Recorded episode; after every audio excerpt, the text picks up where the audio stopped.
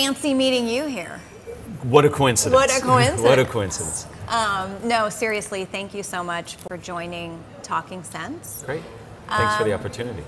What I wanted to kick things off talking about is, you know, you are, you study communication, the art of communication. What the heck does that mean? My parents asked me that for a number of years. Are they still asking? Not No, anymore. okay, not anymore. okay. They're, they're, they're, they're okay now. Okay. Uh, communication is really about how do you take ideas and feelings and your passions and how do you commu- how do you get that information from one person to another and there's a whole science behind it a whole field behind it we know and business leaders are constantly asking for more and more information about how to be better at communicating, especially as we have new modalities of communicating. I mean, when's the last time you've convened an entire group of people together and everybody's been present? It's virtual communication. Oh, yeah. All these things Totally. are coming up. So it's really critical to help individuals achieve their goals and organizations to achieve their goals to really focus on how do we get these ideas across in a way that people understand them and follow through on them. You share a lot about something that you call nonverbal communication. Yeah. Unpack that a little bit for us. Sure. So, human beings make assessments and judgments about people very, very quickly, milliseconds. And part of what we're basing that on is how you hold yourself, how you hold your body, where you look, the, the sound and tone of your voice. All of that plays a lot of um, focus and attention in what people see you as in terms of the judgments, the assessments, the valuations they make of you.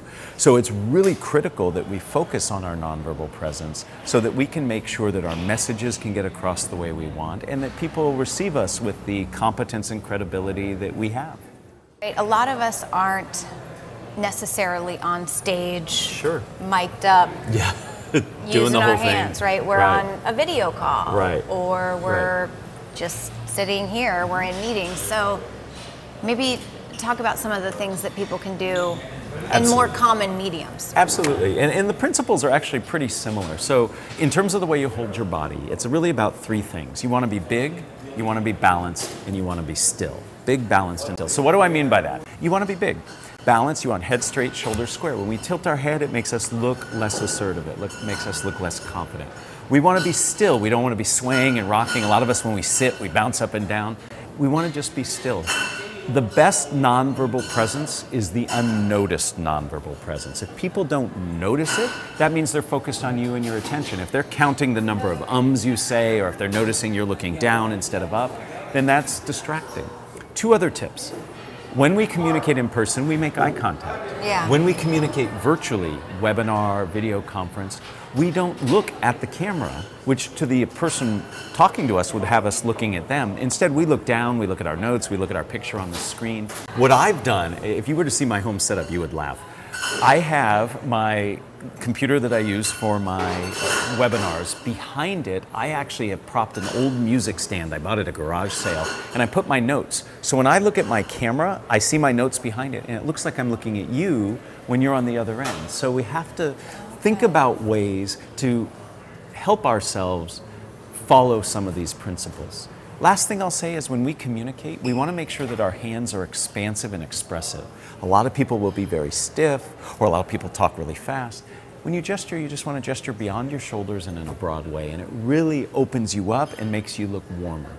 Oh, I love it. Yeah. I love it. Great tips. So, as leaders, Mm-hmm. of course, individually, we're trying to improve our communication, but how do we help systematically across our teams and organizations Right. improve communication?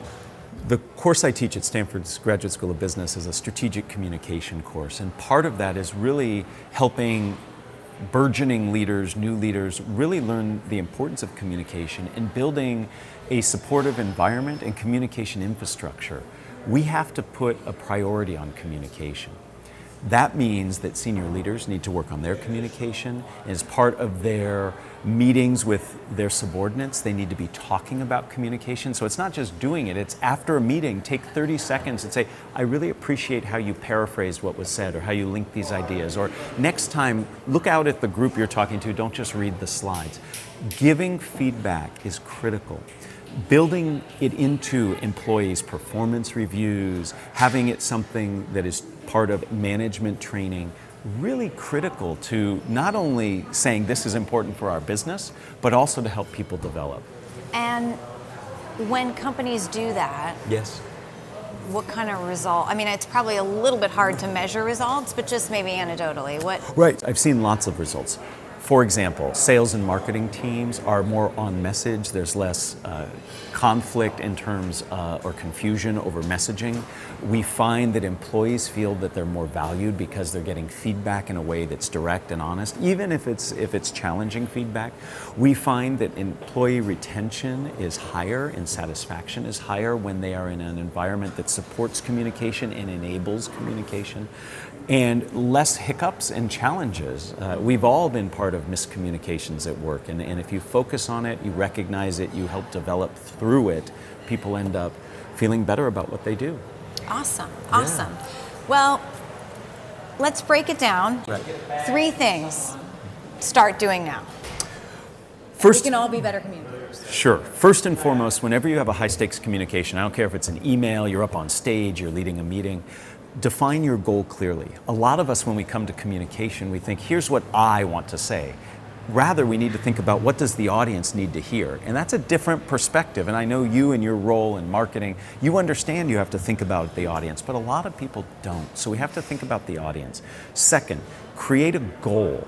That goal has to be very focused. And the goal should have three components.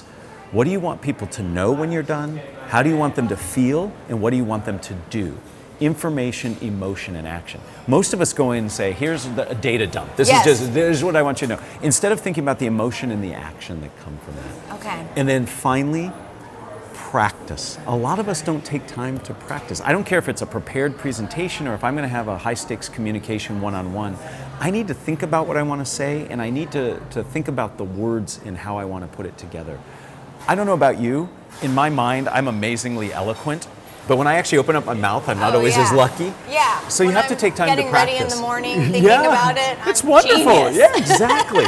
and then you show up and it just tongue tied. So you actually have to practice and practice speaking out loud. Most people don't give themselves enough time to practice. And when they do practice, they just look at slides and think what they're going to say. But you need to actually vocalize. Those would be the three biggest tips audience, goal, and practice. Audience, goal, practice. Yes. I love it. I love it. I think that's easy for all of us to, to go and start doing. So thank you so much for joining us You're on Talking. Sense. And Yeah. we look forward to working with you more at Six Sense. Excellent. Me as well.